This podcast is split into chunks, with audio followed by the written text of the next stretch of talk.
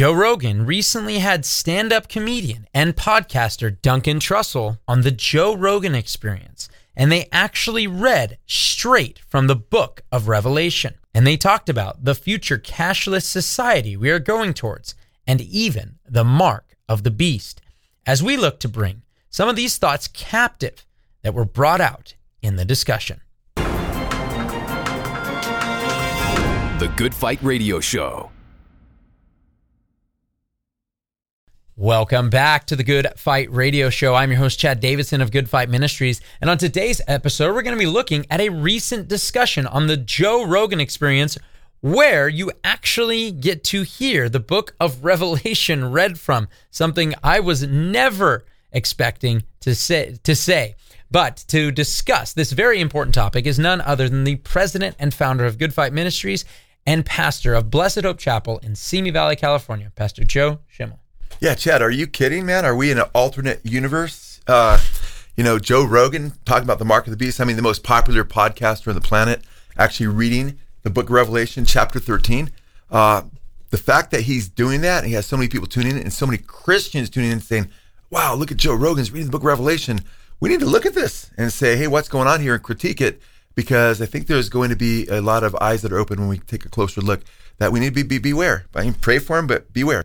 Now, praise God, because one of the important things and that we're going to be doing on this show is not only discussing what the Word of God says concerning all of these issues, but also just having some better discernment. Because a lot of people are saying a lot of weird things concerning not only this interview, but a number of different people whenever they talk about the Bible, whenever they just simply mention God, people get really excited. Specifically, Christians get really excited. And I think it's important that we do have some discernment. But before we get into this clip that we're going to be playing of Joe Rogan, which I'm still baffled to be saying it, of Joe Rogan actually reading from the book of Revelation on his show, one thing I do want to do is make sure that you guys subscribe to the Good Fight Ministries YouTube channel to make sure that you are getting all the updates. Click that little bell and make sure you are getting the new videos when they come out. We try to come out with a couple every single week, as well as if you're listening via podcast, make sure to leave a five star review. That just helps us to get up there so more and more people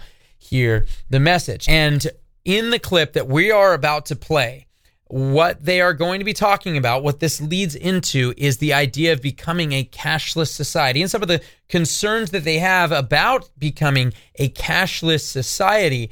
And it's really interesting, especially when we look at Duncan Trussell's background growing up Episcopalian, that he immediately says, This is what it looks like. And, and just check this clip out. Like one day in the future, everything will be traceable. That's right. And Yeah. that's, you know, this is where I get, this is where being raised an Episcopalian in, the book of Revelations, it's going to, as a Christian, you're going to read it. This is where I get scared because it's too similar to the mark of the beast. It's too similar to exactly what it says. You won't be able to trade. You won't be able to do anything unless you have the mark, unless you bear the mark. So What is that that that in that term in the how is that described? How is the mark of the beast described in the Bible? We should read it because I think you're onto something. we're now officially podcasting. This is it. We're opening up the book of Revelations. We're in now. yeah. The mark of the beast. It's like you can't do anything. You can't sell. You can't if you don't take the mark, you're I mean, that's that's that. Like if you remove the ability to trade currency in a private way, Yeah. you now can you you are now controlled. You are now monitored. That's mm-hmm. like or Then I saw another beast rising out of the earth. It had two horns like a lamb, and it spoke like a dragon. It exercises all the authority of the first beast in its presence, and makes the earth and its inhabitants worship the first beast, whose mortal wound was healed. It performs great signs, even making fire come down from the heaven to earth in front of people and by the signs that it allowed to work in the presence of the beast, it deceives those who dwell on earth, telling them to make an image for the beast that was wounded by the sword and yet lived. And it was allowed to give breath to the image of the beast, so that the image of the beast might even speak and might GPT. cause those who would not worship the image of the beast to be slain. It also causes all, both small and great, both rich and poor, both free and slave, to be marked on the right hand or the forehead, so that no one can buy or sell unless he has the mark. That is the name of the beast or the number of its name. This calls for wisdom. Let the one who has understanding calculate the number of the beast, for it is the number of a man, and his number is 666. So, Joe, when I hear that, first of all, what I'm seeing there, this requires wisdom. It does require wisdom. We're going to get into that later. But one thing I think that also requires wisdom is having that discernment because it seems like, and we've watched, uh, both you and I have seen some people reacting to this that are Christian, and it seems like whether it's Joe Rogan, whether it's Jordan Peterson, whether it's this guy, Duncan Trussell, whoever it may be, it seems like every time something like this happens where it goes, look, they were talking about something that seems like truth, they must be a believer in Christ, or you know what they always say, they're just about to convert. You know, it, it just yeah, seems like that's close so to becoming common. Christians. Yeah, that's a real concern. We've got to be really concerned about that because there's a lot of really well-meaning believers and uh, you know Christians. Since I've been a believer for so many years now, uh, I've seen Christians through the years over and over again talk about famous rock stars and actresses, you know, actors and you know ball players and stuff, and man, they're about to become a Christian. And 99% of the time, sadly, it doesn't happen. But what happens is they start relating to them as almost as though they are Christians. Uh, and by the way, we we pray that these folks would become Christians. We also have to keep in mind these folks with uh, microphones and, and and filming and so forth. I always say test everything. Test. I always say test us. Bible says test everything and hold fast to that, which is good. So we got to test everything because uh, we do this rah rah rah. There it was with Kanye West, right? And we said, okay, wait, we hope so. We hope he's, now it's looking more and more like that, but we've got our reservations and bam, man. So we really encourage you guys to be careful with this because there's a lot of leading podcasters that are Christians that are saying, wow, I believe he's a Christian now, or he's almost a Christian. And we have to have a discernment about this because, Chad, I was thinking about this. I was thinking, what if Simon the sorcerer, right? He's, he, man, he's bewitching everybody and the gospel comes to town, right? He even gets baptized, you know, and he claimed to be a Christian, but his heart wasn't in the right place. Peter said to him, "Your you and your money perish." But people could hear Simon the sorcerer bring Jesus into his sorcery, and talking about Jesus, and he could be quoting Jesus in scriptures. They'd say he's he's a Christian now. And guess what? Simon the sorcerer, according to some of the church fathers, was really the first real Gnostic, you know, uh, which blended Christianity with with the mystery religions and paganism. Uh, but he, if, if Simon was today, he'd be talking about Jesus and he'd have the huge podcast going. And a lot of Christians would get sucked in because he knows he's after the Christians too. So is that their motivation here? Well, you know what? We're going to let God judge what their exact motivation is. What we have to do is look at what they're actually teaching and compare it with Scripture. And we do pray. I mean, I prayed this morning for both Joe Rogan, uh, for Duncan. It's funny you mentioned Peterson because we talked about doing a show on him as well uh, because of something that just went down. I prayed for him. And then we prayed as a group. By the way, just to let you guys know, before we just did this podcast, we all were praying together and actually praying for these gentlemen and those who are listening to them. That's our hearts. But our hearts are for you to know the truth and know Jesus and know his word. So I guess one of the concerns is the discernment. We're, we're a discernment ministry. God calls us to discernment. And discernment isn't just knowing the difference between good and evil. That's pretty obvious to a lot of people. Discernment is knowing the difference between good and, you know, almost good. Uh, because, uh, and truth and that which is almost truth. Because if you really have true truth, you know, almost truth is not really true. And almost good, Chad, is not good enough. And you got to be careful with some of these folks, man, who seem like they're almost into the truth. They're still leading you astray and down that broad road to destruction until they repent and turn to the Jesus who is the way, the truth, and the life. Yeah, that, that's exactly right. And somebody almost saved is completely lost. And, Amen. You know, there's the old saying, you can't be half pregnant. You know, That's right. it's either one or the other. And so we do pray for them. We want to see them come to Christ. And it, it is important for us to say, hey, wait a second. Let's, first of all, you know, let's calm the horses here. Let's make sure everything is is lining up. And obviously, if you spend any time watching these clips, and I do encourage you. It is very dangerous to just be simply putting whatever into your earbuds and and just going to a run or a workout or whatever it may be, or just walking around working. And this becomes house. very dangerous as they're going to see. It's going to become very dangerous, and it is really dangerous especially if you know enough about Joe Rogan and some of these other podcasters as well, you can go into that arena of Psalm chapter 1 where you're sitting in the seat of scoffers and mockers and so forth. Mm-hmm. That's right. And you're like, "Man, this is really rough because we've gone through multiple episodes. We interviewed Wesley Huff on the subject as well when it comes to Joe Rogan and pushing some of these mushroom cults and psychedelics. Which is going to come up in regard to the book of Revelation in this discussion. It's certainly going to come up, but it does give us a great time to kind of point out. Well, first of all, so many people probably heard from Revelation chapter 13 that have never read the, the Bible, have never looked at scripture. And you have somebody who, I don't know, he's ta- it looks like he's taking a toke of something in there. He seems high as a kite, if I'm being honest. But if if you look at this and you're seeing this guy talk about it, but at the very least, and by the way, the Episcopalian Church is so false. The Episcopalian Church is not part of the true body of Christ in terms of where they are today.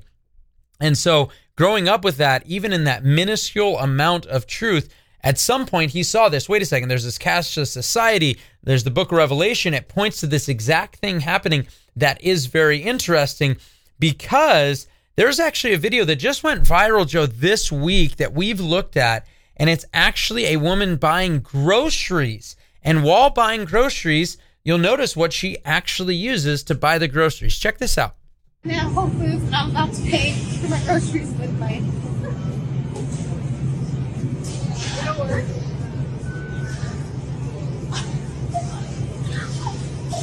That's the coolest thing ever.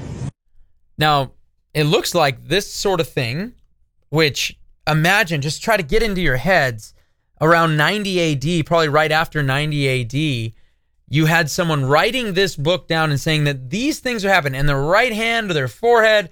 Every nation, people, and tongue. Every nation. People, and cause everyone, small, great, rich, poor, free bond, be given a mark either on the right hand of the forehead, take, and you know, 666 on on. No, and you have a situation when you look at it that look at this is going to It's happen. here. It's close, we're saying. It's close. It's close. It's very closer. close. Speeding, man. I mean, oh, they're at a. Gro- she's at a grocery store, Joe, Whole Foods, by the way. buying groceries with her hand. I mean, Tommy, Tommy said uh, um, we were texting, getting ready for the show, he's, we said, I was just at Whole Foods with the gal he's going to be marrying, great, great gal. fiance. His fiance, and, and they're just uh, Whole Foods. And he said, yeah, they were going through a line. They didn't go through that line where they're just waving their right hand. They just need the 666 now and to require it, you know? It is absolutely wild, Joe, that this is where we're at with all of this. And so it is interesting to look at these things. And we're watching a show. We're watching, as, as you mentioned, the most popular podcast show. You could sit there and go, oh, well, why does this matter?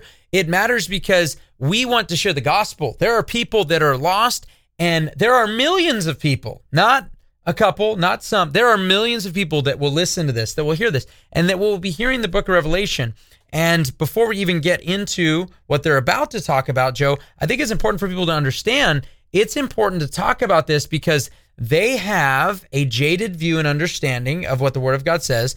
Joe Rogan has a very, very messed up view. We have we've talked about it in previous podcasts uh, with John Marco Allegro, somebody who is an embarrassment to scholarship when it comes to what he came up with in his etymological fallacies and so forth. But bef- without talking about that and getting deep into the weeds there, it's important for us to discuss this because other people are going to hear this. And they may hear some truth nuggets, right? They obviously it's true. The book of Revelation is absolutely true. but they may hear those points while also having the problem of hearing that and also hearing some of the stuff that's going to come up as well following that reading. And so, Joe, when I see this, and, and before we play that next clip, actually, we should talk a little bit about this digital currency, what's going on right now, because even, I mean, even it seems like the rock stars here are crying out Yeah. for what's going on in terms of what's going on in the world. Yeah, amazing. interesting. Yeah, it's absolutely amazing. I mean, just uh, you know, World Economic Forum. I mean, we don't have time to get all that because we want to stay on this video. But guys, wake! We got to be awake to what's going on here, man. Uh, in the World Economic Forum, I mean, they are a lot of the top bankers and money movers in the world gathering together about how to reshape the world. And and World Economic Forum, I think it was in uh, 2020, they had an article called "The Benefits of a Cashless Society." They write articles like that and promote that all the time about going digital and getting rid of cash and and so forth and the benefits of that. But on June 28th, yeah, we're talking about just over a month ago. Okay, uh, they had Prasad, a Cornell per, uh, University professor, uh, that literally went on and talked about, you know, uh, speaking for the World Economic Forum with their, logo behind him and everything, about just the benefits of going to a cashless society. And he made some interesting statements that should be chilling to us as Christians. And the one final note I will uh, make is that if you think about the benefits of digital money, there are huge potential gains. You could have, as I argue in my book, a potentially better and uh, some people might see it or a darker world where the government decides that units of central bank money can be used to purchase some things, but not other things that it deems less desirable. And we're talking about you know, him talking about this going on, and some people look at it as great. Of course, some people look at it as dark. Yeah, us Christians will look at it as dark, and we're going to be the ones that are considered dark because evil will be called good and good will be called evil. And uh, they're going to talk about what you can and can't buy. Well, guess what? The Bible says those who don't take that mark can't buy at all. And can you imagine, man? It's, it's just going to get really nasty. No, a- absolutely. I think it's important for people to to understand this too, and and to have a good a, a good fear of the Lord so that when these things happen, you will not fear what is coming and you can put your trust in Amen. Him and not in some system and not in some mark that is going to be able to get you and your family back. Yeah, eating. this is temporal, man. You take off our heads. The lion can swallow our bodies, can't swallow our soul. To be absent from the bodies, be present with the Lord. So trust in the Lord no matter what happens. He doesn't let us go through too much. If we're seeking Him, we get through anything. Amen. And when it comes to the book of Revelation, we talk about the perseverance of the saints. The perseverance of the saints is this there will be those who are led to the sword and there will be there will be those that are led into the wilderness and that is the perseverance of the saints part of the perseverance is laying down your life uh, and and Amen. ultimately in the end times actually when we look at it but joe one of the things uh, i, I want to keep going on this clip because it is somewhat convoluted in terms of especially with joe rogan there are certain things that i'm going to be honest when we play this this next part uh, there are certain things about him that when I listen to him talk about scripture and so forth, if I was just naturalistic and, you know, and back to my old atheistic ways, I would look at some of the comments that he made. And he had Stephen C. Meyer on the week before he Oh, had this- this, yeah, right. episode. And when I heard him talking about history and I hear some of his answers, I'm like, that is some of the more foolish things that I've heard stated uh, that, that are supposed to be intellectual. And when I hear him spout certain things, John Marco Allegro nonsense and translation nonsense, Da Vinci Code myths, and, and whatever it may be, that he falls hook, line, and sinker. If I was naturalistic, I would never understand. I would think, haven't you looked at this for even 15 minutes? You could watch a 15 minute video and realize how goofball some of these statements are. But then I recognize what the Bible says that the God of this world has blinded the minds, blinded the minds of those who will not believe this glorious gospel that we have. Amen. And, and we were there. So and we, were, there. just That's blind. Yeah. exactly right. And so I can look back and think, man, I really thought some really, really goofy things Same as here. well. Yeah. And so I, I'm just praying that these are spiritual blinders and that hopefully Yeah, the Lord, veil take is 'em off. removed. Please, Lord, do that. Um, but let, let's hear him him talk a little bit more. You know what's so wild about What? that stuff? Reading that is it's really clear that they spoke differently, Yeah. and also really clear that you're getting a translation from another language.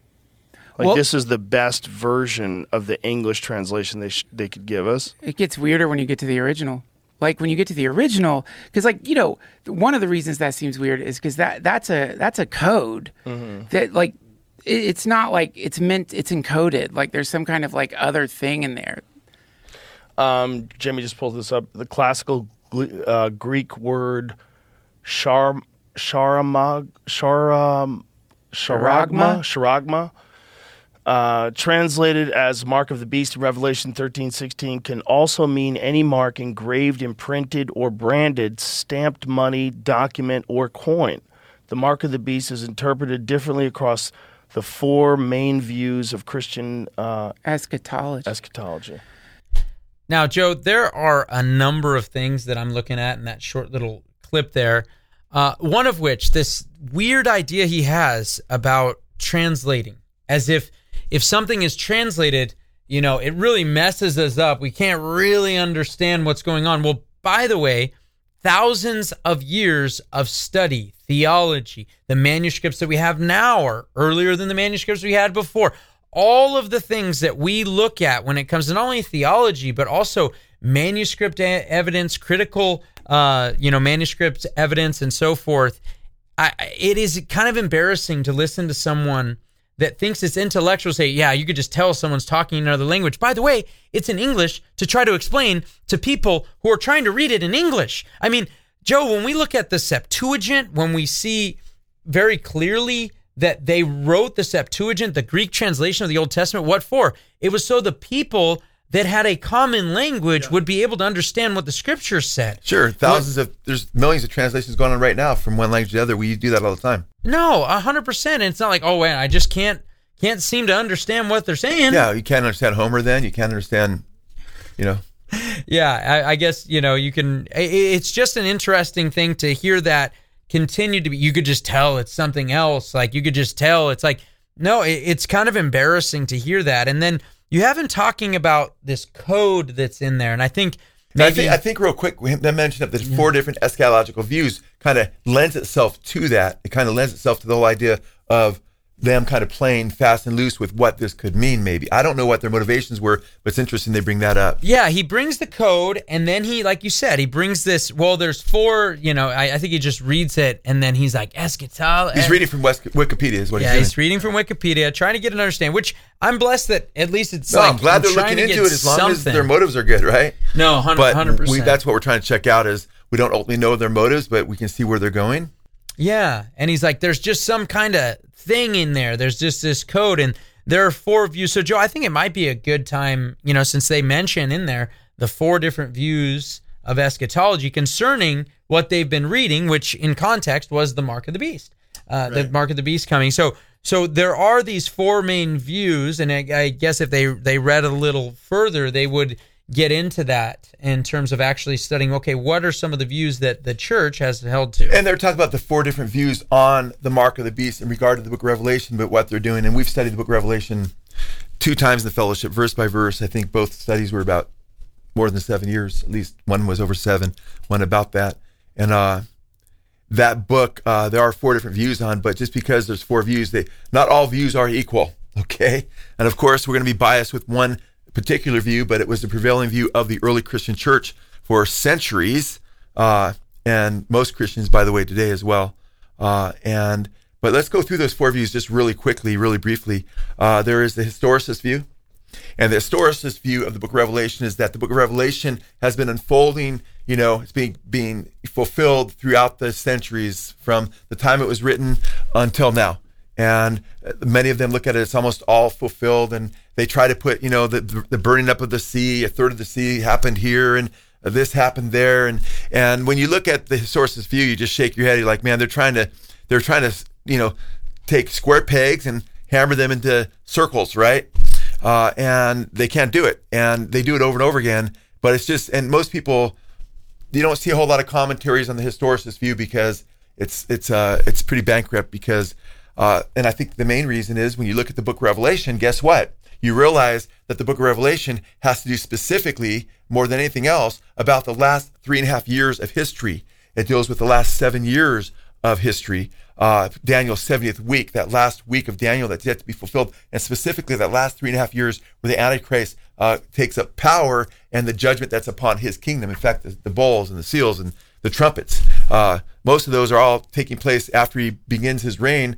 Uh, at the wrath of God coming down on the earth. That takes up the bulk of the book of Revelation and the description of the whore of Babylon that sits on him, two chapters 17 and 18. The beast himself, Revelation chapter 13, his activity, Revelation chapter 16. Uh, you see all these things, most of the stuff you read about Revelation is, is not historical. It's future. In fact, the one things that one of the things that you might say is historical is maybe Revelation chapter two and three is to historical churches, and some things have been fulfilled in regards to the promise of one of those churches, but many of those things are still future because they have to do with new heaven, new earth. And chapter twelve, where it talks about the the dragon goes after the woman, you know, after after the woman has the man child, which picture Christ, it's Israel, Christ coming and ascending. That's historical because he's he's going back and showing us what happened uh, there. But then he projects the woman being persecuted for 1260 days back to that last 42 months. And that's what the book of Revelation is mostly all about and Christ's second coming. So that view is bankrupt. And it's probably easier now to explain the other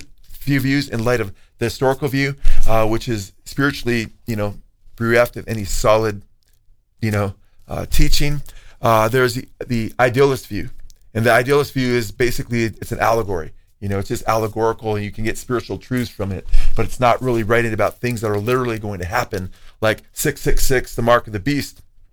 Uh, with the historicist view, that's could have many of them. It's already been fulfilled in some way, you know. With the Nero idealist view, yeah. yeah, the idealist view, oh, it's just a symbolic number. It's since seven is perfection, it's just how the dragon and the beast are are less than perfect and so forth. And it's not a literal number that's going to, you know, people are going to have to take to buy or sell and so forth.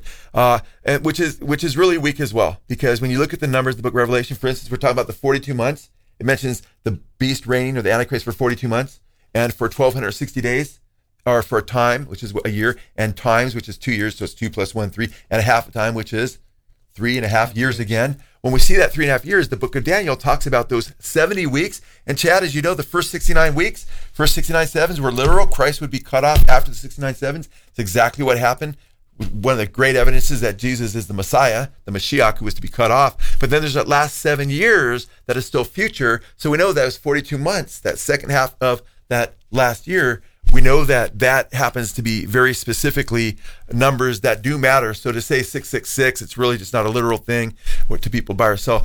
Ooh, that doesn't, you know, that doesn't meet the, the, the, the smell test right there. And then there's a preterist view, which to me is the most dangerous of all the views because the preterist view held by many postmillennialists uh, is that it's all pretty much fulfilled. The book of Revelation is either entirely fulfilled, the full preterist, or almost all fulfilled except for the second coming, the preterist, the, the partial preterist. And that view is so scary because people, many of the post mills that hold the preterist view is that we're going to build the kingdom of God on earth, that we're going to bring people uh, to to Jesus, and the whole world's going to become Christianized, and, and this coming kingdom is God's kingdom, and people will be led into Antichrist kingdom. Because guess what? This has not been fulfilled, the book of Revelation. I mean, every nation, kindred, and tongue, people and tongue will have taken a mark on the right hand or forehead. Oh, yeah, Nero was the Antichrist. He was the Antichrist. It was already fulfilled. A couple of really big problems with that. First of all, Nero, or not Nero, but the Antichrist, when he's destroyed, Chad, he's destroyed at Christ's second coming. Uh, Jesus Christ comes and- with his mighty angels in flaming fire to take vengeance on those who dwell on the earth with the armies of heaven, and the beast is taken with him, the false prophet. They're thrown alive in the lake of fire, and then Jesus Christ sets up his reign. That's not what happened to Nero. Nero committed suicide. It wasn't Nero. Plus, Nero's name isn't 666. You have to misspell his name to get 666 out of it. Also, uh, Chad, I think it's important that we keep in mind that uh, the early church fathers, they came not long after Nero. They're just right after Nero. They didn't say, oh, it's happened. No, they're all looking for the Antichrist, saying 666 shows us how to determine who it will build. Uh, Tertullian, uh, Irenaeus, uh, Justin Martyr, Hippolytus. We can go on and on with the church fathers talking about the coming Antichrist right after that. How come they didn't all say, oh, yeah, that already is fulfilled? It's just, it's so scary. But the only the biblical view is the futurist view because this has not yet happened, folks. Jesus talked about a time of great tribulation that would be like no time before it or after it. Uh, the Holocaust was bigger than what happened in 70 AD when they claimed that, you know, which doesn't even match when Nero was just killed, by the way, or killed himself. So the futurist view is that this is coming, that we need to be concerned. Revelation chapter 1, verse 3 Blessed is he that reads, right, the words of this prophecy. So I'm praise, praise God, Joe Rogan uh, read that, you know, but you can't just read it. Blessed is he that reads and hears, who hears and reads and keeps the words of this prophecy. You have to obey the word of God and order your life based on what the word of God says and the book of Revelation says. So that is three of the views. And the other view I mentioned at the very end is the futurist view. And the other one is the futurist view. And so that's that fourth view, that futurist view, as you mentioned, that you took a literal interpretation, obviously, of the first 69 weeks. So that Yep, literal last seven years. Otherwise, we're dealing with, you know, hoping that at 40 AD, you know, this whole thing was. Yeah, um, and there, and there are some differences among those who have the futurist view, and we love each other, but we need to recognize a lot of those who have the futurist view believe that we're going to be taken out right before this the, the, the, the 70th week of Daniel, that, that last seven years, and not going to have to face the Antichrist. That was not the teaching of the early church fathers. That's not the teaching of Jesus, who warned his own apostles, the leaders of the early church, who he taught the Great Commission to teach us what he commanded them. He told them, when you see the abomination, desolation stand in the holy place of the temple, take off, right? He uh, in the book Paul said Second Thessalonians, chapter two that the uh, Christ will not come and gather the church. Paul said, and he said, don't be deceived about this until the falling away happens first, and the man of sin, the son of perdition, sits in the temple of God, showing himself that he is God. So uh, a lot of churches being deceived in that area. So we're futurists, but we're post-trib, pre-millennial, pre-thousand years futurists, which is what the early church was. No, I think it's important for people to understand and have a better grasp on these different views because it's interesting that the mark of the beast specifically, as they had tried to explain somewhat what's going on there. Oh, there's these four different views or whatever ever it may be, but you see how having a different view on what the mark of the beast is, it's really important for us because guess what? There are some, Joe, that are teaching that the mark of the beast that you can actually take it and still be saved. And is that what the book of Revelation shows us that those who take the mark of the beast will at some point have a chance to repent of doing so? No, and those who are teaching that are, Lord have mercy, because that's a serious false teaching. Uh, Tim LaHaye, Left Behind series, biggest you know fiction series ever before Harry Potter, you know, or what have you. Uh, you know, they teach that him and Jenkins, Dallas Jenkins' dad, right? Uh, uh, Jenkins said, who co-wrote those books with LaHaye, is that basically if you have the mark of the beast and then you, or if you're a Christian but then you take the mark of the beast, you're still saved no matter what. Uh, John MacArthur taught that people can take the mark of the beast. He didn't say save people, but he said people could take the mark of the beast and later they could repent. Some will repent. You don't read that anywhere in Scripture. In fact, that would make Jesus a false prophet because Jesus said, anyone who takes the mark of the beast, Revelation chapter 14, uh, anyone that, that, that, talks about the smoke of their torment will go up forever and ever. They'll have no rest day and night. Uh, they'll be they'll be under eternal damnation. In fact, we read in Revelation chapter that's in Revelation 14 near the end of Revelation chapter 16 at the beginning. Uh, the scriptures talks about those who took the mark of the beast. When God brings His judgments upon the earth, it says they refuse to repent and give Him glory. So we have a prophecy from Jesus that they won't repent, that and, and they'll be damned. And we have further revelation that they refused to repent when God's judgments came upon them. Amen. And I think also when we even look at Second Thessalonians, and and here's the thing: like I've I've heard people get asked this question: What would you do if someone came and they were repenting after getting the mark of the beast? And you know, it'd be similar to saying, What do you do when a married person is a bachelor? Uh, yeah. The truth is, it's impossible. It actually shows us in Second Thessalonians chapter two that they're given over to, a, a lie. Delusion. They're yeah. given over to a strong delusion because why? Not because God is a meanie, but because they were unwilling to come to the knowledge of the yeah, truth. They refused to love the truth. Therefore, God gives them a strong delusion that they should believe the lie. So it's exactly right, Chad. They're given over to that, and that's because their hearts have become so hard. And when they take that mark, it's rejecting the testimony of Christ, the testimony of, of, of, the Christians who have been, their blood's been spilled, the testimony of the angel that says, do not take the mark. They've gone to a point of hardness uh, where they go to a place of no return when they take it. Amen. And I think people need to understand that too. And just for hopefully for future, for even brothers in Christ that get asked this question, you know, making sure that you give a biblical answer and and not not simply go some speculative sort yeah. of thing when the Bible doesn't give us that speculation. That's it gives right. us clear and concise statements that tell us that that, that will never take place. So it's not something that will actually happen. So that is important. But we want to go through a, a, number of other clips here on, on the show because there are some things, Joe, because it's great that they read the book of Revelation. It's great that this was talked about and that it's getting brought into the fold. As by the way, one of the reasons I, I did enjoy this is because this is being talked about in light of what's going on around to say, well, maybe this is exactly yeah. what it's talking about. So it's giving us That's an opportunity. Right. With that stated, also with the what we've already talked about about having discernment concerning where we see people that are making these statements, it's also important to point out the things that are very dangerous, which is what you're going to be seeing. So that that's a code number one. Two, you know, just one way to connect to it, and it helps when you're on a psychedelic is forget about the whether or not any of it makes sense. But imagine like a mind produced that. Yeah. So whoever wrote that, like, yeah, what was their consciousness like? Dude, that's some heavy.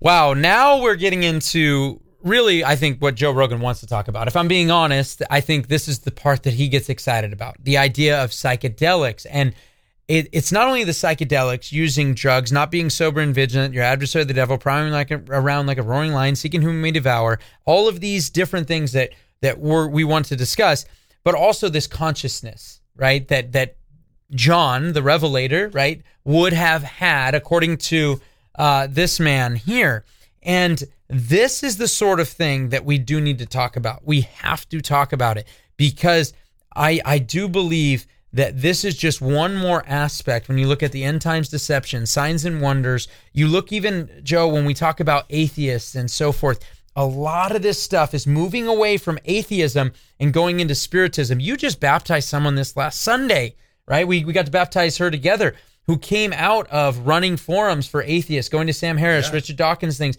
And then guess what? Where did that put her towards? The new age. When you look at Sam Harris with his yoga and all of his nonsense. We actually baptized two or three ex New Agers who have great testimonies. Amen. Yeah. Wonderful, wonderful, amazing testimonies. But the thing that keeps sticking out to me are the atheists, right? Yeah. the the, right. the materialists that all of a sudden are moving over into Yeah, spiritism. mysticism, the occult. and this is where it all That leads. shouldn't even exist if there's no God. No, but it does. It's In their so minds, yeah. Unbelievably real, ki- yeah. clear. It is real because it is a spiritual realm that we are. Yeah. We are not wrestling here against flesh and blood, right? Right. Don't get me wrong. I'd love to roll around in some jitsu and, and and roll around with Joe Rogan, but this is not a flesh and blood battle. This is something that is, guess what? It is spiritual. And as much as you want to push atheism and all this stuff on people and all these different theories, the truth is, this is where it goes back to. It's always ends up with drugs. Uh, I mean, it always ends up with drugs and also meditation and spiritism. And it just seems like this is right down the rabbit trail and it's further away from Christianity than you may have thought when you first heard these clips. Amen, bro. And that's a good point. And there's a huge irony here, guys, that we need to be, you know, really aware of is can you imagine, Chad, the book of Revelation condemns the murder of Christians, right? I mean, strongly, the whore of Babylon, the beast, and so forth. Can you imagine Joe Rogan and, and Duncan saying, yeah, but to understand the book of Revelation, we have to murder Christians more? We'd say, wait a minute, uh, that why why would you do that? How would that help? And of course, that sounds ridiculous, right? But guess what? It's not quite as ridiculous as you think when they're saying, hey, to understand the book of Revelation more, we need to expand our consciousness, man. And, you know, and, and, and kind of just put the, the hallucinogen microscope on it so that the true meaning pops out more. Uh, it's crazy because guess what? The book of Revelation, just like condemns the murder of Christians, murder in general as well, uh, it condemns the use of hallucinogens. It could uh, illicit drugs. In fact, uh, right there in the book of Revelation, which they're getting all excited about and they're concerned about this mark of the beast. Now, are they concerned about the mark of the beast because they don't want to worship, you know, uh, the Antichrist? Or because they just they want to have some privacy and they want to be able to buy their porn without people knowing or or whatever. Uh, which is it? I mean, I don't know what their exact view is, but guess what? If they're concerned about the book Revelation because it's from God and it reveals what's going to happen in the future, they should also be concerned about all the passages in the book Revelation which warn against doing the very things that these folks do, which I used to do heavily, LSD and other hallucinogens, and it opened up me to the demonic world. And that's one of the things that got me possessed before I became a Christian and cried out to the Lord Jesus Christ and got delivered. These guys are leading people in the name of reading the book of Revelation and open themselves up to the demonic world because the scriptures use that word, the words pharmacon, pharmacus, pharmakeia, from which we get the words pharmaceutical, pharmacy, and so forth. Uh, pharmakeia and its cognates, its Greek cognates, are used five times in the New Testament once in Galatians 5 ver- when it talks about the sins of the flesh verses 20 verses 19 through 21 and four times in the book of Revelation. And that that word pharmakeia is translated magic arts, it's translated witchcraft, it's translated sorceries, uh, it's translated by the way, they don't know exactly how to translate it because we don't have an English word speaking of translations that really uh, captures the meaning because it has to do with opening yourself up to the demonic world through drugs by suspending your own consciousness to a degree, open up to another consciousness, which is that of demonic entities, which impose their consciousness upon you. And therefore, what's interesting uh, is they're promoting the very thing the scriptures uh, forbid. And I've tried to come up, I've tried to coin certain words, Chad, to put sorcery, you know, and, and uh, you know, uh, these types of drugs together. And I won't even, I don't want to give some out because it's kind of a joke when you start looking at the words I came up with. I've been doing that for years. This would be a good word. This, but they've also translated that word dope peddling, uh, druggings, dopings, different translators because they're trying to get a, their, their their their brains around it. But the early church fathers used that word of not only as a, a abortion, which is to kill babies, but also of using in cauldrons to open people up to the demonic world. And that's if you look at the lexicons, you'll see that the word pharmakeia uh, was used of potions and to open you up to the demonic world. Well, this is what's interesting. They're talking about reading the book of Revelation, doing the very thing the word of God forbids, that's going to be opening people up to these lies that people refuse to repent of. And if they refuse to repent of these drugs, but then also use the Bible to promote these drugs, especially the book of Revelation. It's a sick irony. And my heart prays, God, show them what trouble they are in. Because if you cause one of these little ones to stumble, Jesus said, to fall into sin, to, to, to, turn from the faith, uh, it'd be better that a large millstone, huge millstone, be hung around your neck and be thrown in the depths of the sea, Jesus said, than the faith that you are going to suffer. Now, this is important because Revelation chapter 9, verses uh, 20 and 21, talks about those who refuse to repent of their pharmakeia, right? Hallucinogens, you know, psilocybin, uh, mushrooms, DMT, you know, just, uh, you know, ayahuasca, all these various drugs that open you up to the demonic world. Even marijuana opens you up to the spirit world.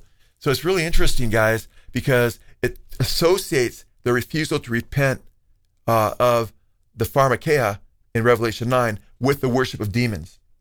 And then, which is very interesting. It all fits together. And then you go to Revelation eighteen twenty three. Mm-hmm. Uh, it talks about the, the merchants were the great men of the earth, and they were destroyed in Revelation 18 as God has Babylon destroyed, and they deceived the world through their pharmakeia, through their through their uh, their hallucinate you know druggings and so forth.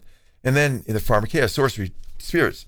Then you get to Revelation chapter 21, verse 8, and those that go to lake of fire, you know, murderers, abominable, cowards, uh, unbelievers, and so forth, idolaters, all liars. And it says, in those who use pharmakeia. And then Revelation 22, 14 to 15. Who are the ones that don't go into the holy city? The dogs, right? Those who are, are committing abominations. And it gives a list, the, the sexually immoral and so forth, but also those who are doing pharmakeia.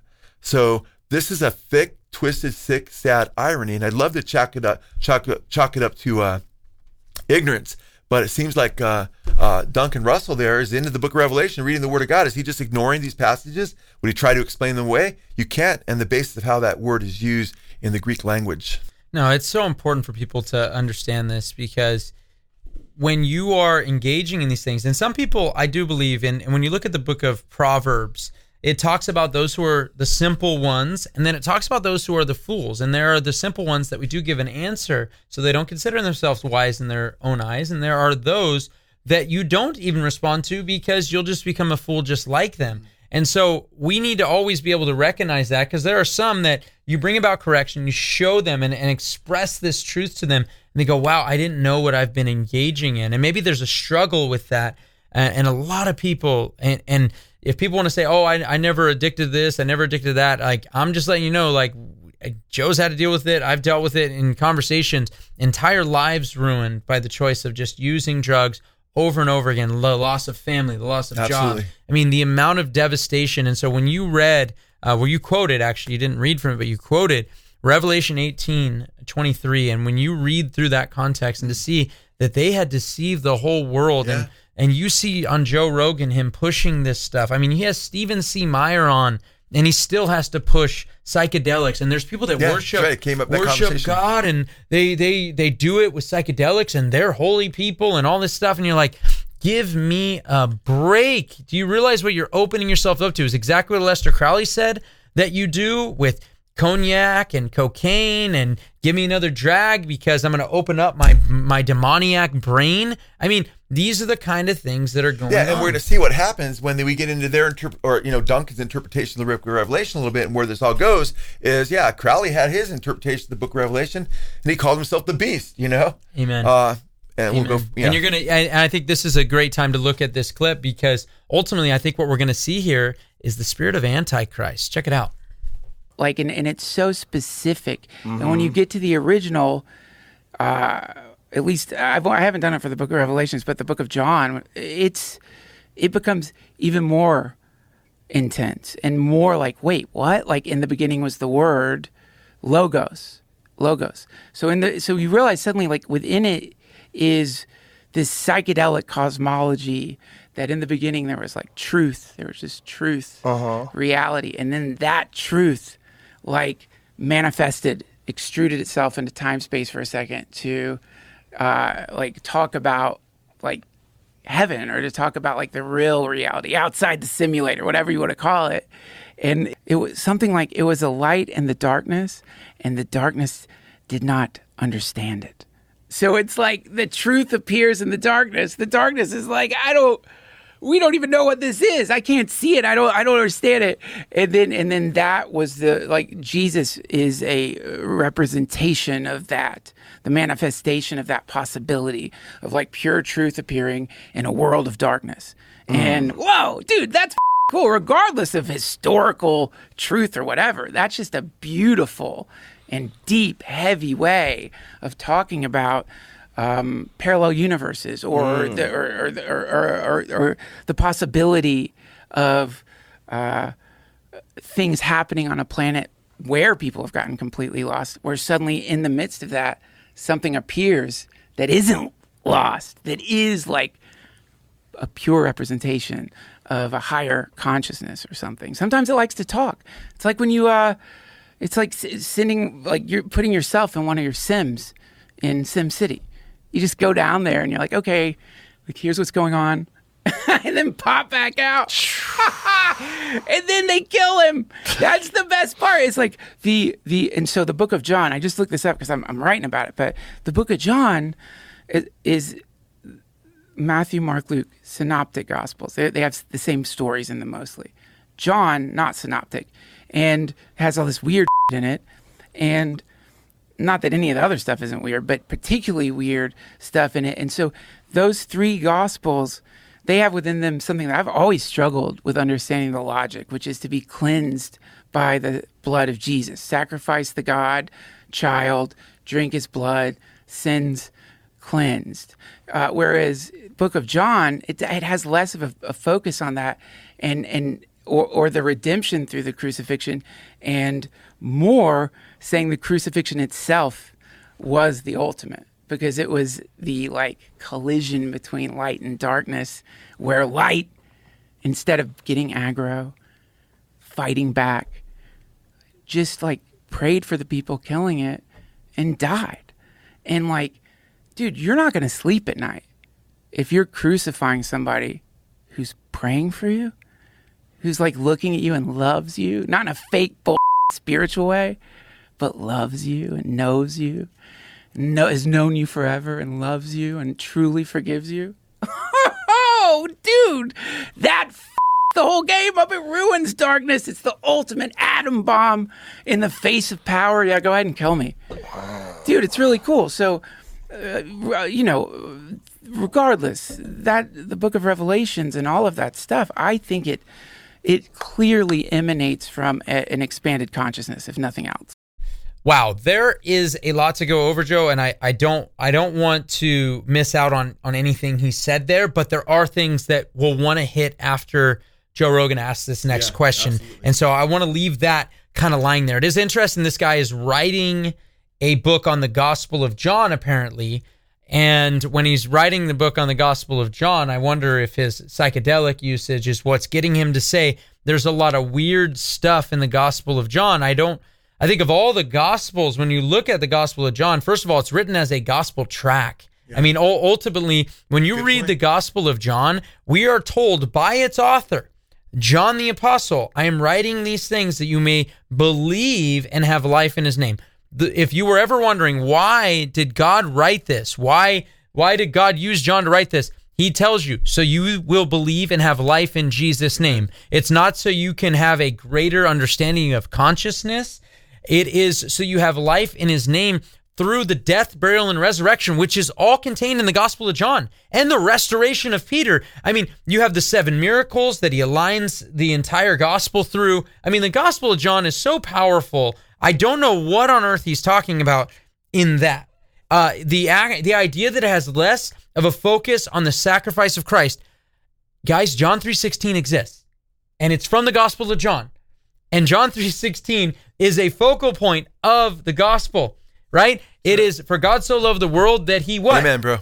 Gave his only begotten son. So obviously, not that I'm expecting to get so much truth from here, but Joe, he went off on Oh, drink, uh, speaking manifest- of John and the other Gospels, drinking other people's, drinking the child's blood. It's like, well, if there's any confusion about that, that would be from John chapter six. Yeah, okay? yeah, Not amen. from the synoptics. The, the Catholics have confused that for so Yeah. many years. Right, uh, so he's confused on that issue. It's not literally drinking Jesus' blood. A- amen. And uh, obviously, uh, as Jesus tells him tells them there when in John six sixty six where they all walk away. I just have to give this caveat, especially for the the Catholic people in our audience that do enjoy our shows.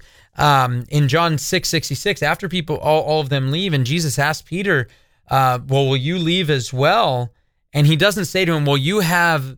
the flesh and blood of eternal life. He actually tells them that you have the words of eternal life, the same words that later in John 15, he says they've already been made clean by the words they have heard. But Right. Even John 6, Jesus goes on to say, The words I speak to you are are spirit, and truth. you know? Amen. They were spiritual in nature, Yeah. speaking of the manna. Yeah, not literal drinking his blood, but Um, in a picture of, or thank you for sacrificing yourself for us. Amen. Amen. So so so Joe, that was some of the things I wrote down a number of things even as listening to it again because I'm like, man, that is weird. That is weird. This enlightened consciousness and it goes back to Christ consciousness, so I think we'll have to talk about a little bit later at the next points. But Joe, the logos, the truth, the manifestation. It's sad because some of the stuff on forgiveness there, when you're talking about Jesus Christ coming and dying and praying for those that are persecuting them, not a focus on, uh, you know, tetelestai paid in full and all that stuff that Jesus talked about.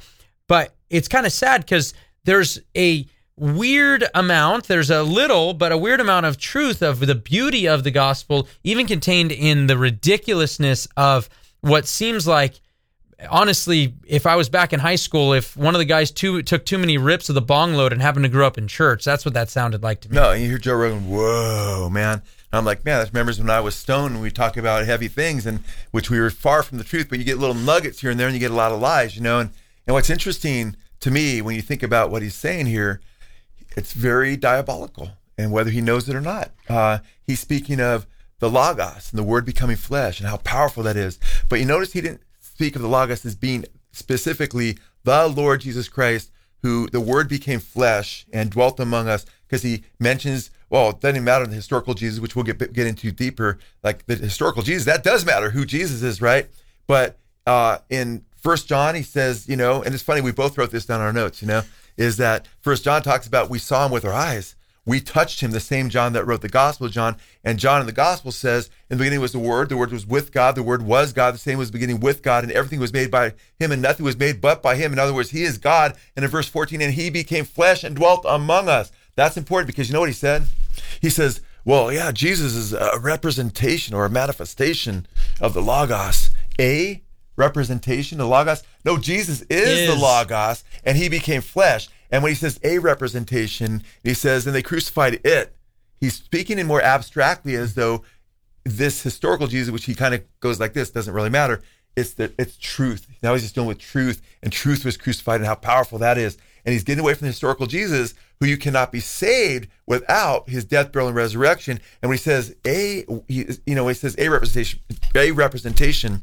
We're, I'm going a little faster than usual today, guys. I'm sorry about that because we want to cover so much ground here. We try to get usually done in a good time. But I want to say this is, and you remember the passage in Acts 16 where the woman's possessed by the devil and she's following Paul and Silas, saying, These men preach a way of salvation. And some of your translations will say the way, but in the Greek, there's no ha there, ho, which is a definite article of the. It's just I think the new NASB has it translated right, a way, uh, which is a lie. And they turn around eventually and cast the demon out of her. That's Satan's lie that Jesus is just a way, or that Jesus is just really a, you know, an abstract truth and he just represents truth and we just need truth because what they're getting into here is is is actually far away from the truth and the true historical Jesus who gave himself for us.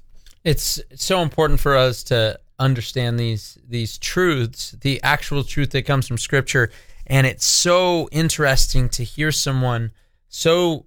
I guess I like I said, it, it's it's a really heartbreaking thing because you can see someone trying to express something that they ultimately don't understand, and the truth is is they're trying to do this through the lenses of psychedelics, and so they're actually what they're doing is taking Beelzebub and using his advice on what the scriptures actually say.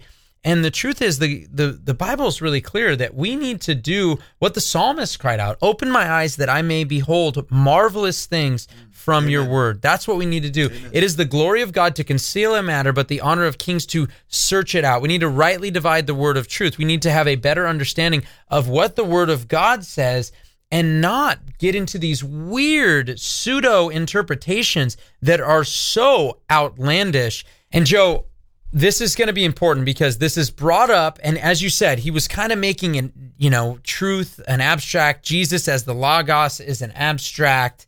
And one of the things that joe rogan's going to bring up and you're going to hear some very weird answers and i think it's really interesting concerning. He's talking about the book of john that he's writing a book on the gospel of john. Uh, i want to i want to get into that because here he is kind of going to be asked by Joe Rogan in terms of the historicity of all this because we're talking about all these stories and all this stuff. And Joe Rogan's like, well, what about the historical Jesus? He's going to ask him this here, and you, you got to hear this weird answer, especially in light of John specifically. Like, Do you think there really was a Jesus?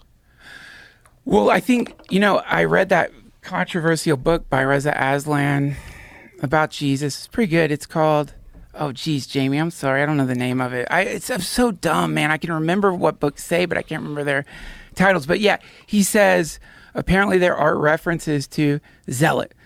And it's controversial. I know some people don't like it, but I enjoyed it. But it says, like, apparently there are references to a Jesus, but never described as um, Messiah, but as a magician who was going around healing people and stuff. Oh. So there is some reference to the the being, but you know, I like I I get so bored with the attempt to find the historic Jesus because I think it really misses the point altogether. Like I- I I think like you get so caught up in like trying to like find the grail or whatever mm-hmm. that you lose track of regardless of the truth of this being walking the earth does it change the substance of like the parables and their referencing of some realm, a transcendent realm, a, a possibility outside the suffering of the mundane world, outside of like emperor, so you can get a little bit of power. They, actually, there's something uh, in any person's life, like you can just like wake up and see it, the kingdom of heaven, gnosis.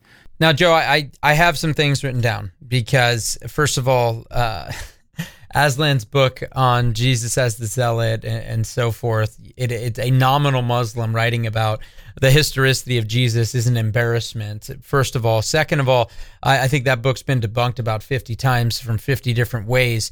And you know this idea that Jesus was just referenced as this magician Granted, you're talking about people trying to describe what on earth was going on through this miracle worker, worker Jesus because they couldn't get around the fact that he was a real historical figure. Because if you were writing around the time of Jesus, you know, like if you were Josephus or Pliny the Younger or somebody like that, Tacitus. Tacitus, exactly. If you were writing in that time frame, you couldn't just write it off and say, "Oh, well, he never really did these things," because you couldn't do that because everyone knew a relative and so forth that this would have happened to them. So you can't just write it off as that. So call it whatever you want. And then when but passing that along and going through some of these things, it's kind of interesting. He used the word he was bored to find the historical Jesus. That was actually the same words used by Ben Shapiro when William right. Lane Craig That's actually the shared the, exact gospel with him. So we can have the historical argument back and forth, obviously, and I think that there are arguments that you can make. I think there are arguments that I can make, but I, I honestly find them relatively uninteresting. Is the truth? Uninteresting is the truth. And I thought, you're bored with whether or not the resurrection happened. And this points back to say that you're missing the entire point Yeah, if you're that, trying to that's look. ironic too. Thick irony there, man. 1 Corinthians 15, one of the, The fact earliest that God became flesh is the point. It is the po- the resurrection. First of all, if you let's say you're uh, materialistic, the time that has existed prior to your existence is a lot longer than your existence. The time that will exist after your existence is guess what? A much larger distance. So, just by deduction, this part that is longer, guess what? It's probably going to be very important about where you go and the truth of that. And so, when Paul writes First Corinthians, and First Corinthians 15 is a very, very early creed that probably takes us back all the way almost to the very cross of Jesus Christ himself in terms of the timeline, because that is being written, and Paul is writing about something that was already delivered to him and which is of first importance. And by the way, he tested this gospel message out that he wrote to the church of Corinth, who had converted to Christ, tested this gospel message out with guess who? The apostles who were right there when Jesus, in his life, his death, his burial, and his resurrection. And then he said, This is of first importance that Jesus Christ died according to the scriptures, Amen. that he rose uh, for your sins according to the scriptures, that he rose again on the third day according to the scriptures. And by the way, he also shared this with over 500 people in Corinth, many of which were still alive, some who had already passed. And then he showed himself to the 12, then himself to Paul as well. And all of these things in terms of Jesus Christ's resurrection. And then it's not only that, but he ties up everything, all of the leaving behind his Pharisaical upbringing and everything and being taught under Gamaliel, leaving that behind, the apostles leaving behind their work, all of the people that have left behind their old way of life, some of which that was much easier than when they became a Christian, because as Peter would eventually write in 1 Peter 4, that all Christians will suffer persecution, all of that, leaving that behind, and then saying, all of our preaching, all of our faith, everything that we believe, all of this manifestation nonsense that he's trying to claim he believes, all of this is worthless. And that if Jesus Christ did not resurrect from the dead, then there is no resurrection. You need to just eat and drink, for tomorrow you die. Just go live and be merry now because you only have one life. But he hinges all of Christianity on the fact, the historical fact, that Jesus Christ not only lived, not only that he died, but that he resurrected. And I just found that to be so ridiculous. You couldn't read the, the Bible for 15 minutes yeah. and come to that conclusion that it doesn't matter. And and Joe, I, I got to hand this off to you because I can't be more than frustrated to think of somebody writing something about the Apostle John and in writing, in the learning of the Apostle John, to come to the conclusion that it doesn't matter if the person of Jesus is real because he wrote some really cool parables that might give us some understandings in some realms. Right. Amen. And uh, no, and it's okay that you passed over to me because we're both getting very passionate during the show because I think we're both incredibly concerned uh, for many, many Christians who are getting deceived by this. Because keep in mind, bro, we're reading the book Revelation that there'll just be a huge movement of illicit drugs in the end days, you know? And then we've seen Timothy Leary in the 1960s leading the West as the Pied Piper into drugs. And then Terence McKenna kind of takes his mantle. Uh, and by the way, Terence McKenna with radical influence here on on Joe Rogan. Uh, in fact, uh, you get into this weird history of, of of of you know his view of Jesus and so forth. But let's put some of these things together along with what Chad has said here, because right now you have many Christians. I've seen under this clip on a couple different sites, different things like Christians talking about how microdosing is okay. Or, or it's okay to relate to people through hallucinogens when you're talking about, about Jesus and so forth. I'm like, what in the world's going on? These guys, Rogan, I mean, Leary's gone. Terence McKenna had a mushroom shaped tumor, which is interesting, uh, who took the mantle, was getting everybody into, into a lot of the hallucinogens and so forth. Uh, he had a strange view. And uh, Joe Rogan has talked about that viewpoint before, and that is called the stone to ape view. And that's the idea that apes, we humans came from apes, and they're really not evolving now. You really can't see these apes evolving now, but it must happen really fast, you know? So what happened is there's a bunch of these apes in a tree, and they were like, you know, starving to death. So they went, like, well, what do we eat? And and they just got down and they started looking under cow pies. Maybe there'll be some food here, and they found magic mushrooms. They started eating these magic mushrooms, and then all of a sudden their their consciousness expanded. They became human beings. You know, it's like the hopeful monster theory. You know, this accelerated view of a punctuated equilibrium. It's actually called uh, uh, of this rapid uh, evolution. And what's interesting here is now you have all these Christians because Revelation says it's going to happen. There's this huge deception where Christ, where a lot of people are going to be getting into these these these drugs and it's going to open them up to the demonic world. And now you have the top podcaster over and over again promoting this. And then he talks about Terence McKenna. And by the way, Terence McKenna was a fraud, man. His own brother, who also promotes that movement, wrote a huge book about his life. And there was a section of the book that has since been edited out where he talks about Terrence McKenna basically uh, being like a salesman and basically freaked out because he opened himself up to something that was he, Terence considered incredibly dark well, I know what he opened himself up to demonic entities. And he freaked out and he stopped doing these drugs that he continued to promote. For the most part, he rarely did small dosages. He wouldn't do certain drugs anymore. He was he very rarely would do them anymore, but he continued to sell it. His his brother said, and so forth. And it's really actually way more powerful. If I was to read the quote, we don't have time for that now. But uh, Joe Rogan said when he heard about you know uh, basically Terence McKenna, you know, doing the mother load, and he kind of put that I think in uh, when he heard another comedian talking about that, turned him on to Terence McKenna and uh, Joe Rogan. If you look at his show, you'll see the the eye opening, you know, that third eye. Uh, opening up to the spiritual world, you'll see. I think, if I remember right, he has a, like an intro where you see like these apes. It's like they're going down to, you know, eat, eat some of these mushrooms. So this is there is a construct here, and it fits into the narrative that they're pushing here. No, Joe, I, I just wanted to comment on this because we've actually touched on this on a couple different shows. You talked about him believing that Jesus is a mushroom, and it all comes from this book that he has promoted over and over and over again, even to Stephen C. Meyer a week before this podcast was promoting this. And I do believe that's why he keeps bringing up the historicity because he talks about John Marco Allegro's book, The Sacred Mushroom and the Cross. And his belief was that Christianity started as a shamanistic cult, not, you know, a bunch of Jewish people believing in the Jewish Messiah.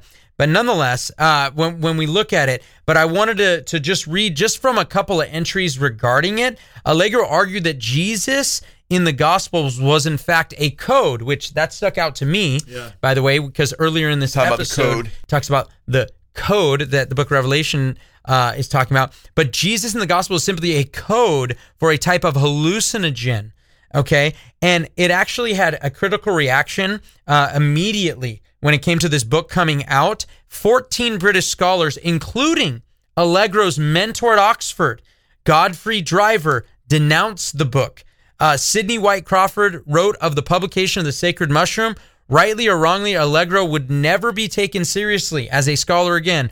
And Allegro's theory of a shamanistic cult as the origin of Christianity was criticized sharply by Welsh historian Philip Jenkins, who wrote that Allegro was an eccentric scholar who relied on texts that did not exist in quite the form he was citing them. In fact, the sacred mushroom and the cross in Time magazine, it said this.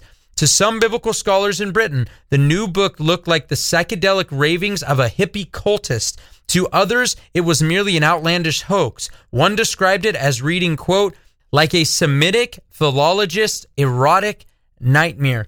This has been laughed off by any real scholars, and yet because he at one point worked on the Dead Sea Scrolls, he thinks that gives him credence to just say whatever nonsense he wants.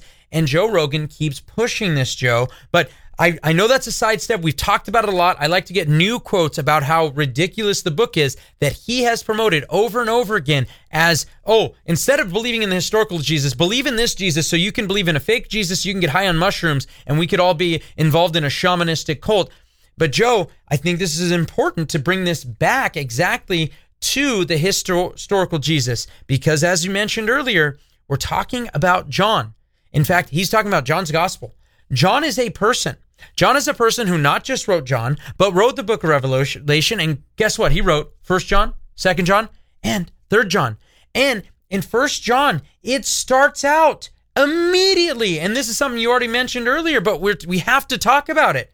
In the prologue of John, it's telling you the same thing that Peter says in 2 Peter chapter 1 that they didn't follow just cleverly devised tales but were eyewitnesses to the majestic glory that is Jesus Christ. And guess what? Even heard on the holy mountain God the Father speaking openly to them. And he says we have a, gr- a word more sure. First John says the exact same thing to I believe show you the importance of the message in First John that I think all Christians need to go reread but nonetheless, in First John, it says, as Joe mentioned already, what they heard with their own ears, what they saw with their own eyes, and what they touched Amen. with their own hands. And he says, This is the message we heard from him. That Christ is light, in him there is no darkness at all. But the whole point of it is what? What he gets to in First John chapter 2, which is what he describes both of these men as. I'm sorry, which is Antichrist. Yeah, That, that Jesus did not come in the flesh. Amen. Is the spirit That's of Antichrist. the spirit of Antichrist. That he is And- just and folks, consciousness. and, uh, and- amen, Chad. And, and folks, I hope you're following this, man. And I know we're kind of moving both. Chad and I are moving fast. You know, we'll slow down a little bit maybe here because we're near the end. But please understand what Chad is saying there. The Bible says, "He that denies that Jesus Christ came in the flesh is Antichrist." Here you have men who are pushing hallucinogens and using the name of Jesus to do it and using the gospels. The Bible warns about a false gospel. Talk about a false gospel. Talk about mocking the idea of drinking his blood when that's really not what the scriptures actually teach. Uh, getting away from the ultimate sacrifice that was made for our sins. This is Antichrist, and it, it's very, very diabolical. It's very, very. Now I can see these are some some top podcasters we, that we count brothers, not these guys, but guys that are critiquing them, saying, "Oh, they're so close to becoming Christians," and it's just going over their heads, and it breaks our hearts because I literally see people in the comment sections saying, "Yeah, we should, yeah, hallucinogens. That's a good way to relate to non-believers and so forth." This is ridiculous. Notice what he did there, Chad. Too. He said this, and I think it's very important that we catch this. He said, "Well, when Joe Rogan says, well, you know, what about? Was there any evidence that Jesus even existed?" You know what he does?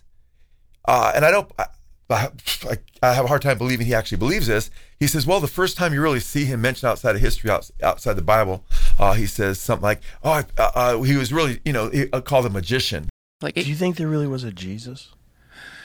Well, I think it says like apparently there are references to a Jesus, but never described as um, Messiah, but as a magician who was going around healing people and stuff. Oh, really? That's interesting because when you look at the historians like Josephus, who mentions him in the first century, he doesn't say Jesus was a magician. Uh, Josephus talks about his life. He talks about the facts surrounding his life. First century Jewish historian who actually was a historian for Rome after the fall of, of, of uh, Jerusalem in 70 AD. Then you have Tacitus, a Roman historian, writing just after the first, just barely after the first century about Jesus. We have plenty. We have uh, them talking about how Jesus, how they worshipped him as God right? They draw like a donkey to mock him and so forth, and this is their God. They worship Jesus. So they understood that Jesus was a real historical person. Uh, all the historians of antiquity, by the way, believe that. Uh, and but I just noticed that he said, I thought, ooh, that's pretty tricky there, dude. Uh, he's he's a magician. He was a magician. But Chad, the first time you see him being spoken of in by historians or people of note as a magician is, uh, and I'm talking about in regard to historians now, or you talk about a critic, is Celsus. And that's 200 years after Christ.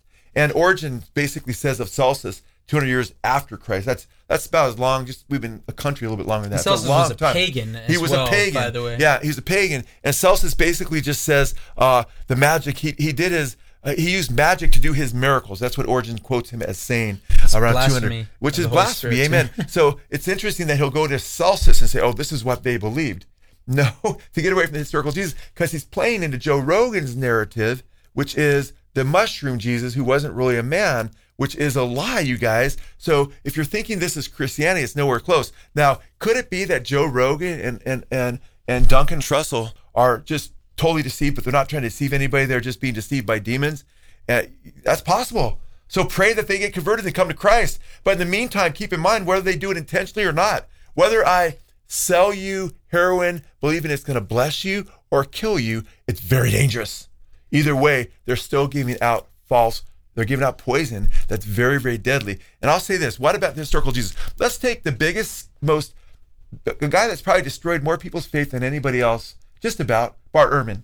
Okay? Yeah. He's just, he's just been an enemy of uh, of the, the the true historical Jesus for a long time. But guess what? He wrote a book, Did Jesus Exist? And one thing he says, it's really obvious Jesus really existed. And he basically lampoons anybody who would even doubt that he existed and tells atheists, his fellow atheists, don't go down that route because it, you look ridiculous, he says. Honestly, that's what he says. Things like that. In fact, let me quote a few quotes from Bart Ehrman. He says, and this is from his book, Did Jesus Exist? Quote, Despite the enormous range of opinion, there are several points on which virtually all scholars of antiquity agree. Jesus was a Jewish man. All scholars of, of antiquity agree. Jesus was a Jewish man, known to be a preacher and a teacher who was crucified. Not just that he existed, but that he was crucified. All scholars believe that, right? A Roman uh, form of execution in Jerusalem during the reign of Roman Emperor Tiberius when Pontius Pilate, was the governor of Judea. He says that on page 12. On page 20, he says this It is fair to say that mythicists, like Joe Rogan would be a mythicist. Oh, he didn't really exist. You know, it was a mushroom. Mythicists as a group and as individuals are not taken seriously. And Joe, if you ever catch this, this lowly Christian podcast, you know, we love you, man. But but you're listening to other mythicists. Listen to what Ehrman says to you, who doesn't like following the idea about following Jesus at all, he might say, "Give me the mark of beast." He might be that kind of guy, right? He says it's fair to say that mythicists, as a group and as individuals, are not taken seriously by the vast majority of scholars in the field of the New Testament and early Christianity, ancient history, and theology. It says on page 96, the idea that Jesus did not exist is a modern notion. It has no ancient precedence. It was made up in the 18th century. One might as well call it a modern myth, uh, the myth of the mythical Jesus. That's the myth that he wasn't a historical person. And I'll give one more quote. This isn't from his book, Chad, but this was from his podcast. I know in the in the crowds you all run around with, it's commonly thought that Jesus did not exist. Let me tell you, once you get outside of your conclave, there's nobody who. I mean, this is not even an issue for scholars of antiquity.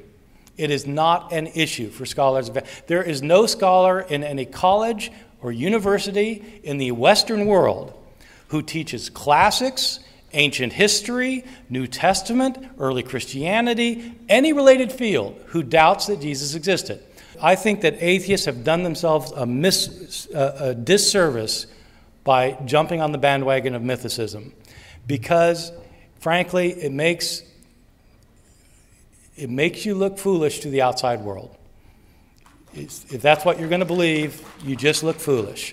I think it's so important for us to understand this, and I know I know Joe myself. I, I know if this is a this is a subject that can get me really, I uh, I guess excited. One because it's like, man, I, I, want you to know the truth. I, I, want them to know the truth. Hey, this is of the Good gospel. Fight Ministries, man. Yeah, we're we are fighting. Hey, Joe, we love you, man, but we are we are spiritual grapplers, dude, and we've got the Word of God, so we trump anybody who serves any demon or any entity that is a false prophet.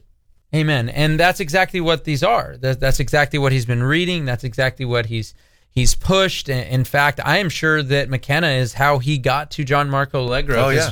McKenna wanted to use Allegro stuff to get into ah, it's gross, but mushroom Eucharistic kind of Yeah. disgusting mockery of Jesus Christ. And you know, there were other guys, and there's been guys on Joe Rogan talking about Aleister Crowley. It's, yeah, it's ultimately Satanism, is what it is. That's what it. That's what it ultimately Antichrist. Goes back first to. it's Antichrist. It, it is the spirit of the Antichrist. And what is great, though, is that for us, when we look at what the scriptures clearly teach and that we see it, this is what we're expecting. This is precisely what we are expecting to happen. It's prof- That it's prophecy being fulfilled. It's not. He's had Richard Dawkins on and and and Sam Harris and so forth, and that stuff's not going to be the appeal. In all honesty, eventually this is where it goes because that only gives you so much appeal until you realize, wait a second, there is a spirit out there, but instead of coming into the truth, what he wants to go to is uh, something else, Joe. And so I want to encourage people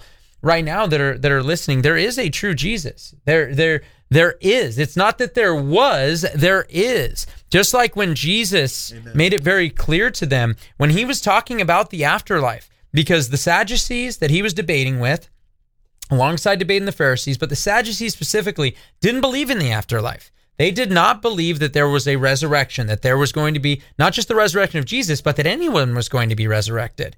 And so what Jesus pointed to them was literally from the book of Exodus, where he said that God, when speaking, speaking to Moses, telling him who he was, that he said he is, not he was, but I am the God of Abraham, Isaac, and of Jacob. Amen. And Jesus makes it clear that he is not the God of the living, or not the God of the dead, but the God of the living, because when God said that to Moses, Jacob had died long before that.